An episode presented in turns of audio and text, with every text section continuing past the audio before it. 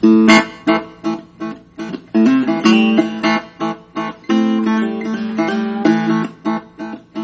welcome to Drunken PM Radio. My name is Dave Pryor. This is a podcast that's going to focus on project management and agile. I've been doing podcasts for a long time, but I wanted to try to change up the format, so this is a brand new test. Uh, I'd love to get any feedback you guys have, good, bad, or whatever. You can reach me uh, at drunkenpm at gmail.com or on Twitter at drunkenpm. And the podcast is sponsored by Projects at Work, which is a website dedicated to providing project management professionals with the insight they need to become more successful in practicing their craft. So you can find a bunch of my stuff as well as a lot of information contributed by people far smarter than me at projectsatwork.com. Now, the first interview I have is with Shane Hastie. Now, if you don't know who Shane is, shame on you, because he's been in the business for 30 years. He's the Chief Knowledge Engineer and Agile Practice Lead at Software Education. He's also on the board of the Agile Alliance, and you may know him from InfoQ. Um, Shane is a really smart guy, very deep in how project management works and how Agile works. And we're going to talk about project management, different hybrid models, how they go together. We're going to try to figure out what organizational agility actually means. And we're also going to talk about bimodal. So if you're getting up to speed on that, uh, you should definitely find something valuable in there. And the second interview is going to go very, very deep on the geek side. I've got Troy Magennis and John Cook. So Troy is the president of Focused Objective, and John is a consultant who works in applied math statistics and computation. We're going to be talking about how to measure and track agile projects at the portfolio level, how to look at waterfall projects along with agile projects at the portfolio level, and how to try to gain back some of the predictability that a lot of people feel like they lose when they move from waterfall over to agile. You can definitely argue that they never had the predictability to, to begin with but it is something that everybody's chasing. And Troy and John have a lot of different models that they've come up with to help people gain a better understanding of what's actually happening and what might happen in the future. So I hope you'll enjoy. Um, again, any feedback would be great. Drunkenpm at gmail.com or at drunkenpm on Twitter. And please check out projectsatwork.com. Thanks. All right, so here we go the interview with Shane Hastie. So I have stuff that I would like to ask you about. But, Fire away. Okay, so the main thing I wanted to like to talk about is organizational agility and bimodal and hybrid stuff. I'll give you my initial take, and then and then I want to see where you are with organizational agility. But I I see that there's this hybrid thing that people want where they don't have to do too much. They can just kind of grab some waterfall and grab some agile, whatever seems comfortable, and slap it together and call it a hybrid model and keep doing that because it's easier. And then yep. there's the thing that PMI has been promoting for the past year, the organizational agility thing, where it seems like you've got the need for agile and waterfall and innovation and change mixed together in some way that I wasn't able to find a lot of explanation about how. All right, so then there's bimodal, which Gartner says is a new version of waterfall with a new version of agile or innovation or something that's rapid fail fast and learn oriented and there's going to have to be change management in there too and they say that it already exists but there's no explanation of how. Personally? Yeah.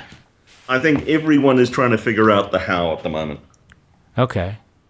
So do you think that hybrid models are going to continue to, to exist I mean, I, I feel like they can't not exist. They've got to, because there are some things. Um, if we just think of the different types of work, right? There are some things that are fundamentally predictive and sequential. Okay, like for example, like um, civil engineering construction. Okay. Like rolling out an infrastructure upgrade. Okay. Then so that and, that and lets all the infrastructure guys that are like, how am I supposed to do agile? That kind of lets them off the hook. Yeah, that okay. lets them off the hook at, at one level in terms of their their implementation. But what it doesn't let them off the hook is in the the areas where human creativity is necessary and useful in the design of work. Okay. And that's where, you know, where the knowledge worker activities of today. That's where the economy is. That's where money is being is going to be made. That's where innovation happens. That's where creativity comes in. So if we, t- if we take the infrastructure guys, um, they're rolling out a new rolling at Windows 10 out across a 10,000 person organization. Okay. The initial planning activity there is a knowledge worker activity. Right. There you've got to, and, and there you really do want creativity, you want innovation. How can we do this with the least disruption to the organization? How can we uh, plan, you know, what is the, what testing should we do? What's, what's the MVP on this? Uh, what are the what are the exceptions? Figure all of that stuff out, and that's a creative activity. But that's the architect, so, right? Yeah, that's the architecture. That's the um, the big picture understanding. But once they've figured that out,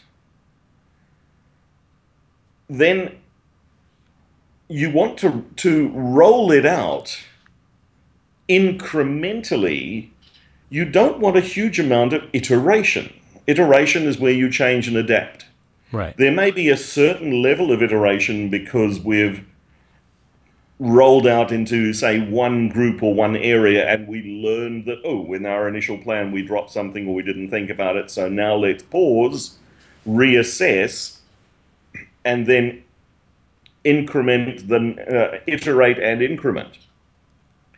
But most of the work in that space would be incremental in, in that they're going from maybe one business area to another or one physical department to another and rolling it out progressively that way. Okay. There's not a huge amount of additional learning going on. So if so, I if I'm wearing if I'm the PMP guy finding my way to this interview, I'm doing a happy dance right now because I can say the architect gets to be creative. They can plan it out and then hand the work down to the worker bees who will go execute. Yeah. And at one level, that is the truth. Okay. In some of those activities. But then the agile people are all spitting on themselves right now, going, no, no, no, no, no. again, taking my example of the Windows 10 rollout, yeah, there's not a lot of learning once you've figured it out. Okay. But then we go to another area of the business where maybe what we're trying to do is to launch a new insurance product. Okay. This is a brand new marketplace we've never been in. Yeah. This is a completely new type of product. Well, here, learning is everything. So now, trying to, to even do the, uh, to come up with the, the waterfall predictive plan is actually a total waste of time. What you want is lean startup as a, a very, very quick learning, you know, what uh, who's our market? Will people buy this? If we had this product, would it, could we launch it into that marketplace? And yeah, would anybody respond to it? Will they respond to it? So validate and get to a pivot enough times to get to a stable business model. I think that's something that, is, on an aside, this is something that I, I think is often lost in the lean startup space is we talk about build, measure, learn, and then the pivoting, but there's a point when you've got to stop pivoting, where you've got a business model that makes sense, and that's when you're moving from the build, measure, learn, and now you move on to, uh, and here agile is absolutely spot on. This is the the learning and adapting. So in, in what you just described, though, it's almost like I mean, kind of bigger, bigger picture, it yep. seems like the goal is not to adopt agile practices, but to change the culture of the entire company so that the primary focus is learning. Yeah. Which is which is sounds it's easy to say, but that's not what's happening in the companies most of us go into today. That's not the focus. Yeah. And, and the other thing about it, this isn't new. You know, Peter Senge's work on the, the learning organization. This has been around for decades. Do you think that we're making progress there? It feels to me like we are. Okay. There, I've, I've worked with a few organizations where we've achieved that. Right. But that took a huge amount of organizational fortitude and courage to be prepared to make the changes. Yeah, it just it seems like we've been carrying this agile banner for a long time, and now, I mean, in what you were just talking about, it's almost like the the agile banner is the thing we're going to throw down and say, yeah, that's just a tool, that's just a way of doing things. That's not the thing that we should actually be chasing, which is this greater knowledge and this ability to learn from how we work and to be more mindful about what we're doing. Absolutely, agile is just a a set of tools, and it's a very nice brand. Yeah. Um, Philippe Kruchten put it beautifully. Which organization would would stand up in public and say we are not agile? Yeah, I asked that in all my classes. Like, who wants to stand up and defend waterfall? Nobody ever raises their hand. But we're but, still addicted to it, even though we. I mean, that's absolutely that's the gap that I see. That it's just it's like it's getting wider almost. Um. Or, or maybe not wider. Maybe it's becoming more obvious yeah, I think that's I think that's what's happening. Is it it is becoming clear, and there are some people, and and if we think of in in organizations, you know, people have been successful in the old way of working. Yeah, that's what got them to those big offices. That's right. So now we're asking them to to adopt a paradigm that is quite significantly different. Yeah. Now, what I do see and and I have a lot of faith in the intelligence of the average manager. My belief is, and, and maybe it's a belief and it's a faith thing, but I truly feel that they do genuinely care. They want the best for their organizations, but they also want the best for themselves. Yeah. And for their teams. They, they're, there are not many pathological managers out there. Right. You know, they, these are people who've got to a position in their organizations because they've worked hard and they want to do something good. What we've got to help them understand is that the way that they worked to get to where they were might have worked in the old paradigm, but the, the whole global paradigm of business has changed. What we have to do is to find the combination of those techniques and practices that are going to work effectively in this organization. Now, some of the brands have packaged things together. Scrum has got a set of, of principles and, and practices and so forth and a nice framework. And there are some organizations where the Scrum out of the box framework is, is absolutely ideal. Most of them, it's not. XP, if you are building software, then the XP practices make a whole lot of sense. If you're not building software, then what are the equivalents of the XP practices? Can you design an insurance product with test driven development? Well, yes, you can. What would the tests be for this piece of the product? And then before you deploy that piece of the product, you run the test and you get feedback. I guess I get I get a little worried. Like you said a few minutes ago, that the paradigm for business has changed, and and I agree. And any article you read in any business magazine is going to tell you the same thing. But I guess I wonder about the, the, like the man on the street, the people at the companies that are still doing stuff the same old way, thinking, "Yeah, we got to figure out how to get agile."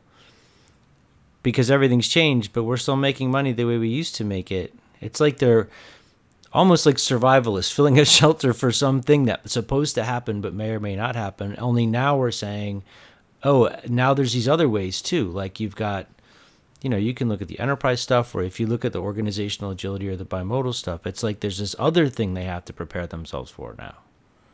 Yeah, and and this, yeah, this is the unfortunate reality. It's the world, the the pace of change is is is increasing it, it almost feels like with the rate of change that we're asking of companies and of culture and of people, one of the things I'm starting to wonder is if we're going to need to have like a cultural change officer, like a C level officer whose focus is change.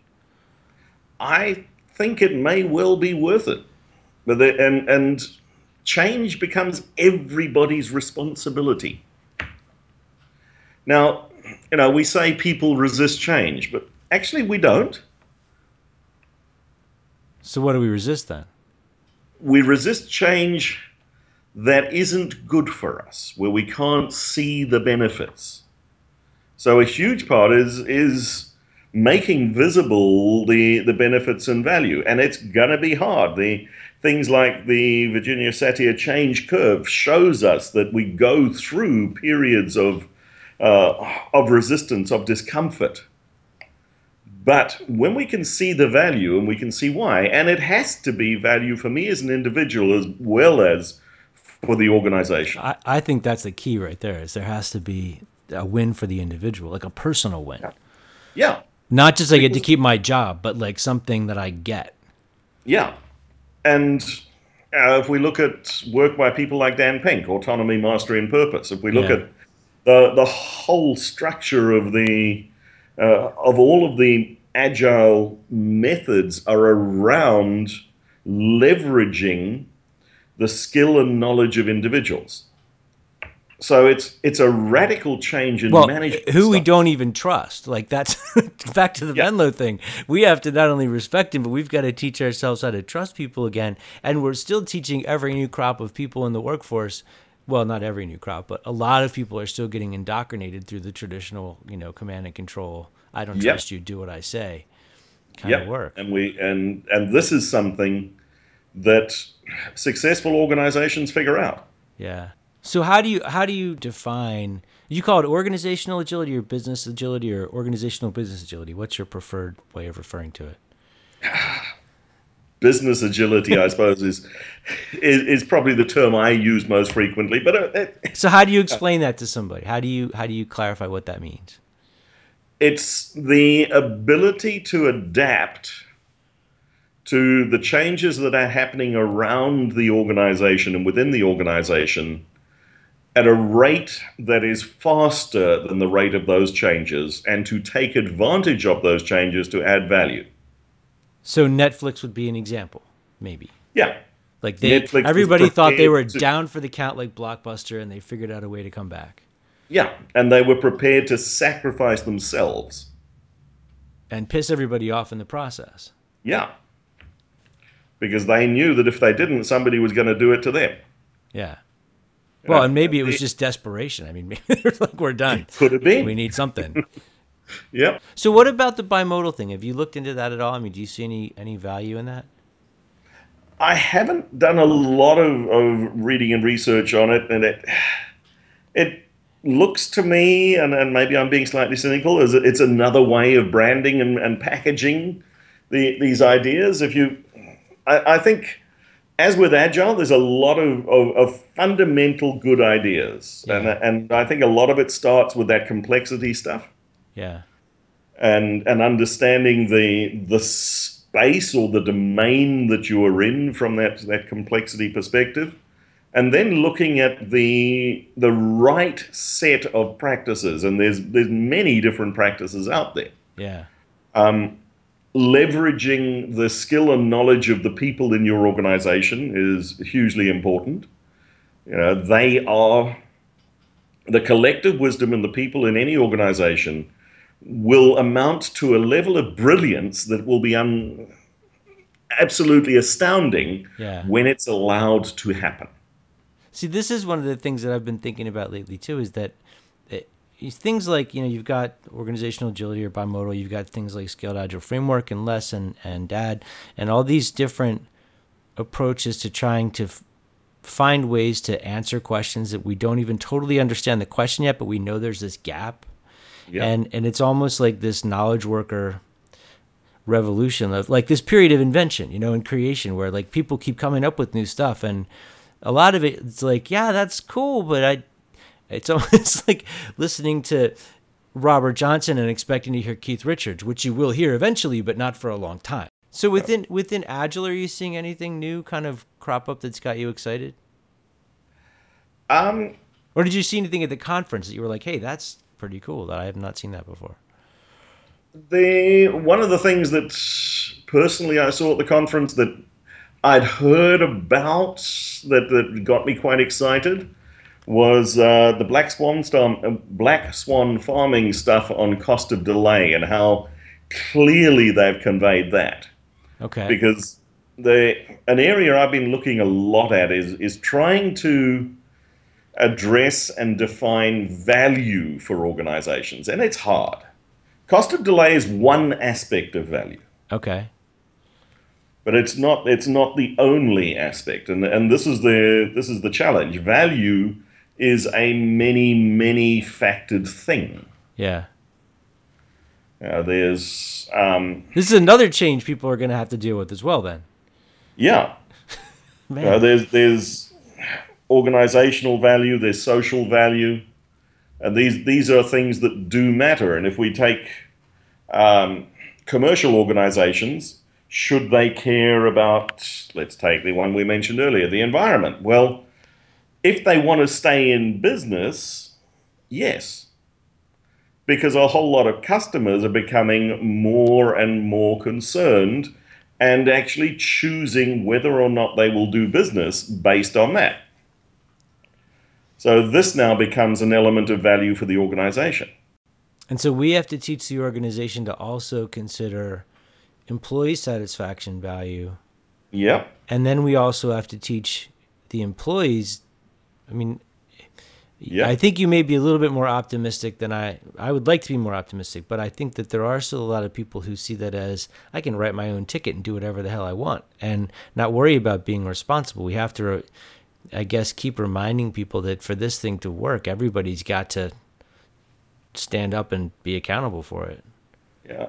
Maybe it's because I live in New Zealand and we're a much more uh, egalitarian society. Maybe, maybe. Yeah. Um, that's pretty we're not, cool. We're not Sweden, but we're not actually not yeah. a long way. We're not not a long way behind them. If we could all be Sweden, it would be a very strange world. We'd have we'd have to drink a lot. Um, thank you very much for doing this. I really appreciate it. Dave, it's it's been my pleasure. This was fun.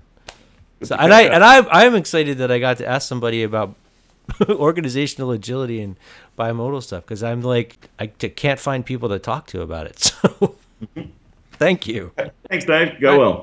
All right. I hope you enjoyed the interview with Shane Hastie. And next up is the interview with Troy Magennis and John Cook. Hi, this is Dave Pryor for Projects at Work. And right now I'm very excited because we're going to get our data science geek on. Um, John Cook and Troy Magennis have taken some time out of their busy Fridays to help us talk a little bit about data and understand, hopefully help me understand a little bit more about it. So guys, thank you for, for joining me for the podcast. Oh, thank you. Thank you. Uh, and ju- so I'm going to ask each of you to say a little bit about, you know, what your background is and what you do. So John, do you, would you be willing to go first? Sure. So uh, I'm an applied mathematician. I've kind of come full circle. I started out as an academic. I left academic academia to work as a programmer and project manager, and then sort of came back into academia, and now I'm an independent consultant. Okay, and Troy. Well, I'm uh, an amateur mathematician who struggles with a calculator, uh, but I do have a passion around helping teams measure and predict what they're going to do in the future with more detail. So uh, I run a small company called Focus Objective, and we just try and help people with simple math problems. And and just so if you're not if you're not familiar with with these guys or you haven't heard when Troy and I have done interviews before, so Troy is one of the smartest people that I ever get to talk to, and every time I talk to him, I feel like my brain's going to explode. And he introduced me to John and said, "This is somebody I talk to." So John's probably super genius and going to make my whole head split in half during the interview, but um, I would like to ask you guys some questions about data. In the project management space or in the agile space, either one, software in general, do you guys think that people are data literate enough to be not dangerous to themselves? Oh, not at all. I think people run with scissors every day in our industry. Uh, they're they're very. Uh, I mean, there are a couple of great examples uh, that I think we can improve on, and, and, and that's that sort of why I rely on John a lot as well. One is is well, one thing that really irks me is the you know the lean the lean startup bit, and everyone's running these experiments, but they're nowhere near uh, literate enough to understand when they have enough data to accept or or uh, dismiss a, any premise that they have. So there's that side of it. But on, on our side, especially when I get into the market, it's I watch people measure data and use charts that they that were invented in 1970, 1980. And we haven't really progressed along from there. And those charts were very much about making decisions in a manufacturing context, not an innovative development context. And I think we we set ourselves up to make very poor decisions using those charts. Okay. Regarding those charts, I guess my perspective on it is I, I, I get angry about them too, and especially what some of the tool vendors do with them. But it's like an addiction, right? People have an addiction to this form of looking at work, this way of seeing reporting, and it's what they were brought up on. It's how they were raised, as if you know they only ever ate at McDonald's, and now we're saying McDonald's is bad for you. You should go eat something organic, and they're like, no, but this is the food that I've always had. Um, how do we help them see that they're looking at the wrong stuff? Oh yeah, I mean we we did it in food. I mean we went from fat just as a single value to trans fat and and, and good fat. You know, we do the same thing with cholesterol values. You know, we over time we discern out of the things we can measure easily and show uh, which which parts help us and correlate to a negative impact down the path more than others. And I think we're uh, we're not eager enough to find those those leading indicators of future problems. Okay. So, John, what do you think we should be looking at in terms of you know metrics, or, or what what should we be measuring at, at sort of maybe the larger company wide level? If you look at a portfolio of projects, what are the things we should we should be paying attention to? Well, one thing that you mentioned is you know having multiple projects. I mean, from so many things I see out there, there's this notion that nobody ever works on more than one thing at a time. So I, th- I think we could be more realistic about people who work on multiple projects uh, in, in, some environments. Some environments are more uh, focused, but I think an awful lot are less focused than that. So you're talking about just trying to get an understanding of, of how much work people are actually doing, so we're not um, overcommitting them or, or, or assuming they're going to do more than they're actually capable of because they're actually human beings and not machines. That's a good way to put it. So what about what do you guys think about organizations? Because I've been in places where providing them with the data, and Troy, you mentioned a, a place you know you've been working where they, they, they are very open with the data. Um, you mentioned that before we started recording, but um, I worked in a place where I was able to go into a meeting and sit down with executive leadership and say, look, this guy over here who's sitting across from you, he's at 800% of what you think his capacity is. And his capacity isn't even 100% because nobody's productive, you know, every single minute of the day. And they acknowledge it and they say, okay, we understand. He's at 800%. He's just going to have to do that anyway. right. I mean, do you guys do you guys see that a lot, or is that kind of an argument that if you're in the building, they're already past that part? Oh, I well, see. It. I see it as a chronic problem. Sorry, John. I, I, I see it as a chronic problem. And, but even allocating them just to 100% is already in the damage zone. Uh, you know, if you look at you know freeways when freeways are clogged with congestion during peak hour, your travel times are a lot longer than what it is when when there's you know, 1 a.m. in the morning when there's no traffic around. So if you look up anything that Reinertsen has written or anything we know about network traffic and CPU allocation, uh, you know, we would never run our service at 100% capacity because when an extra job comes along, they have to work. Right. And there's a delay. But we're quite happy to load our, our developers up to 100 plus percent and then sort of not understand why they can't get anything completed. um, so, so I, you know, I, I, think given our work has a lot of inventiveness and a lot of uncertainty in technical risk, you know, we, we should be striving to get our to only allocate people up to 75 to 80 percent, so they have capacity to um, to absorb those variation. And um, so it's yeah, uh, more power to you to get them to agree to only allocate them to 100 percent, but they're already in the damage zone at that point like a lot of things, this is taken to a ridiculous extreme in academia because there you have multiple funding sources and you may have someone who's on a project 7% and on this project, you know, 12.2%. And uh, it's just a complete fiction. And, but the software sort of encourage, I mean, if you've got any kind of PM tool that allows you to do leveling, you know, it's going to help you do that. Right. So it's it's almost I guess one of one of the things that I find really curious is the ways in which the tools that we use to theoretically manage our work kind of foster this dysfunction. And, and as you get into the larger, kind of more enterprise wide tools, like I said in a in a demo session one time last year, and I asked the, the tool vendor, like, can you show me a product backlog log laid out next to um, like a activity network diagram from a Gantt chart? And oh yeah, two clicks and it was all set up. Predecessor relationships between all the stuff in the product backlog and everything, and that horrifies me. But yeah. we only know to ask for the stuff that we know. So how do we how do we teach people to ask for better stuff? Yeah, I, I think you know we as an industry we, we struggle to even ask those questions. I mean we, we know that dependencies are a big problem and we know that we're partial body staffing many projects but we don't know which ones. Um, you know we know that um, there are a lot of uh, market changes but we and then we try and fit this into a framework of agile which says oh don't worry about that ignore all that just make a good decision for the next two weeks and move on. Um, I think we have lost a bit of the that that sort of project management um, history about the skills. We knew this stuff, and then we sort of threw it all away. We said we no longer need managers. We no longer need to manage uh, manage capacity and, and probably we, we need to bring some of those aspects back. Yeah, Agile doesn't let you defy the laws of physics. I mean, it doesn't allow you to be in two places at once, or. But it sure makes it seem. I guess uh, in some cases it seems like that might be possible. Do Do you guys think that? I mean, I know you both you, you both put a lot of stock in probability, right?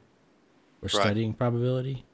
So, do you think it will ever get to a point where we could say, well, here's this team, and this team, when they encounter a new project, um, and these kinds of things are going on, they have a probability of a velocity of X, which means, I mean, almost like baseball, where they can say, like, on a rainy Tuesday at four o'clock in the afternoon, and this guy gets thrown a curveball at this speed, he always hits it this way.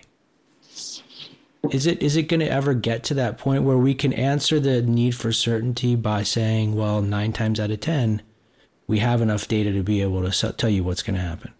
I think we could get closer to that, but you have to have a fairly predictable environment before it's even meaningful to talk about these things.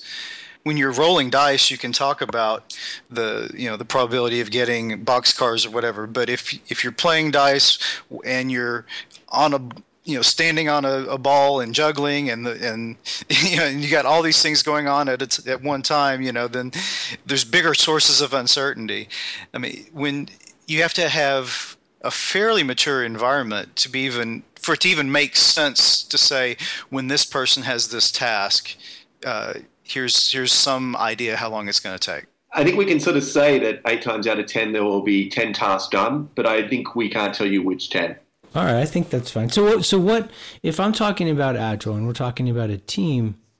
What would need to be in place for us to be able to say this is stable enough, or you know, it's actually they might be working on different kinds of projects, but are there other environmental things that we could say if we can stabilize these, then we can start to track that stuff and get some sense of what might happen. To me, I think my main metric is the the number of interruptions per week.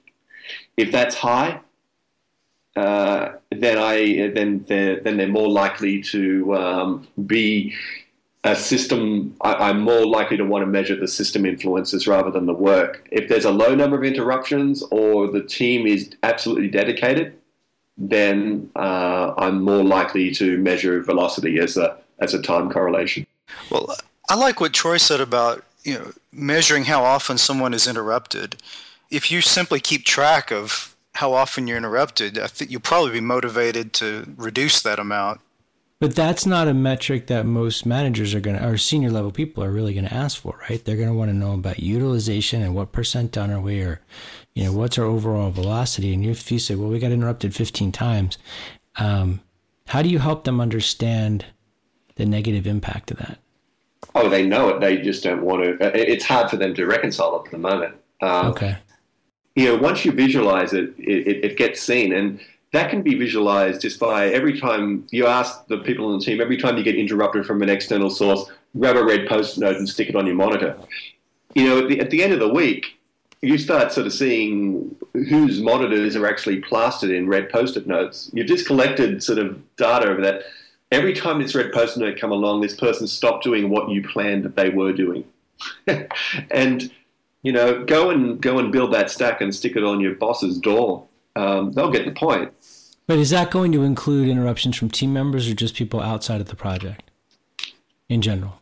Do the experiment. For the first week, do just external okay. sort of factors. For the next week, do internal factors. For the next week, get people to start thinking about um, how they how they visualize the work they actually do rather than the work that the, the, the online tools or the tool vendors say they do because there's a lot missing, and it's that gap. There's a lot for us to learn if we just analyze the gap between what's in the electronic tools and what a person actually does. Well, and I think there's also some lack of empathy there because it's not as devastating to a manager to be interrupted as a programmer. So I think there's some education needed there to explain why you know interrupting a programmer three times in the day could just shoot their productivity uh, completely. Whereas um, you know the managers say, "Hey, you know, I'm I'm interrupted 50 times a day. What's the big deal?" Now, do you guys think if we're going to track interruptions, we should also track whether or not the impact of that uh, interruption is like a positive or a negative in terms of either progress or creativity? Because sometimes people are going to distract you in a way that gives you brand new ideas that are going to help what you're doing. Okay, so th- there's another distinction that's important where if, if something's an interruption from a colleague, that interruption may negatively impact your productivity, but positively impact the productivity of the team. Okay. Because they're stuck on something and uh, they're getting nowhere, and you can get them unstuck. So maybe they slow you down, but you you take them from zero to something.